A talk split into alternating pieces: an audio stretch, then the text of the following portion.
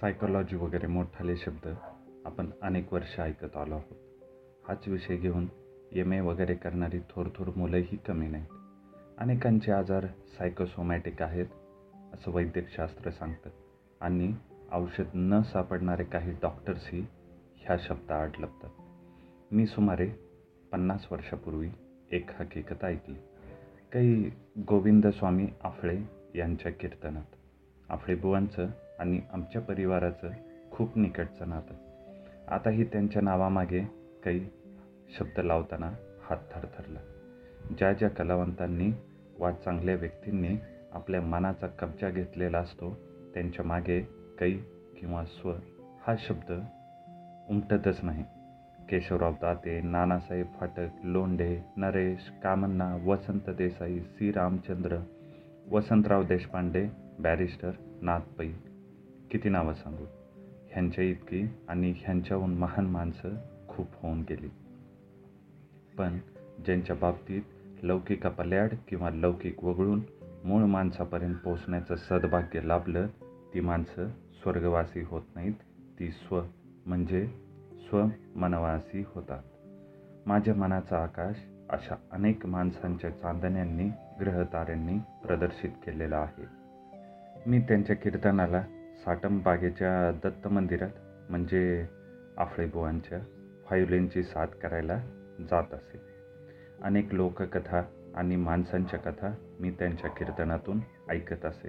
आफळेबुवांचं कीर्तन पौराणिक आणि आध्यात्मिक विषयांवर फार नसे. वीर सावरकर वासुदेव बळवंत फडके ह्यासारख्या क्रांतिकारक व्यक्तींवर त्यांचा प्रामुख्याने भर होता. साहजिकच सामाजिक आणि जास्त करून राजकीय घटनांवर त्यांचा आक्रमक हल्ला पूर्व रंगातून आणि उत्तर रंगातूनही होत असे. उपहास उपरोध विनोद आणि पहाडी आवाजातील श्लोक हे त्यांचं जास्तीचं वैशिष्ट्य. वीररसावर भर आणि समाजातील छंड आणि नतदृष्ट वृत्तीवर हल्ला. व्यायाम न करणाऱ्या तरुणांवर रोष. राष्ट्रीय कीर्तनकार म्हणून ते जास्त प्रिय. साटंबागेच्या दत्त मंदिरात पाऊल ठेवायला जागा नसायची आणि वेळेच्या बाबतीत पराकोटीचे काटेकोर. अशाच एका कीर्तनात ऐकलेला किस्सा. कुणीतरी वामनराव कीर्तनाला जाताना बंडोपंतांना जाता जाता हाक मारायचे. बंडोपंत ओ कीर्तनाला येत आहे ना? हा पुढे आलोच. वामनराव पुढे जायचे आणि बंडोपंतांचा पत्ताच लागायचा नाही. असं का व्हायचं? तर बंडोपंतांनी व्हा पुढे असं म्हटलं की स्वयंपाकघरातून बंडोपंतांची पत्नी असं फक्त दरडवायची. मग बंडोपंत सांगायचे आलोच. ह्याचा अर्थ व्हा पुढे वामनरावांना उद्देशून आणि आलोच हे स्वयंपाकघरातला उत्तर.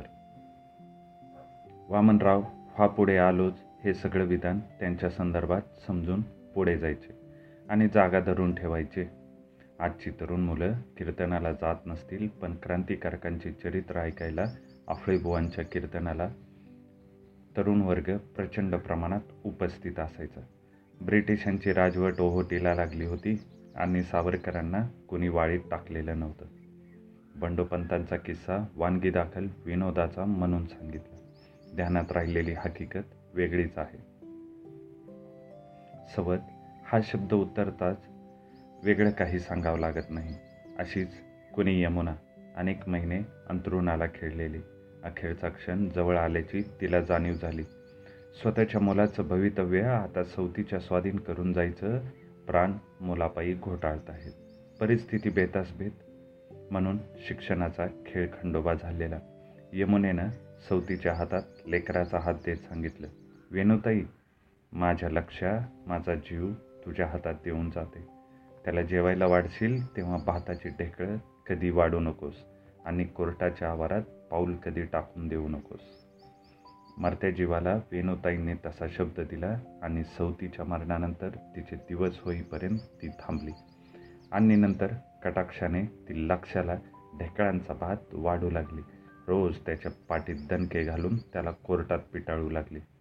स्वतःच्या मुलाला भात बारीक करून वाढणं आणि शक्यतो त्याला घराबाहेर न पाठवणं हे धोरण होतंच. लक्ष दिवस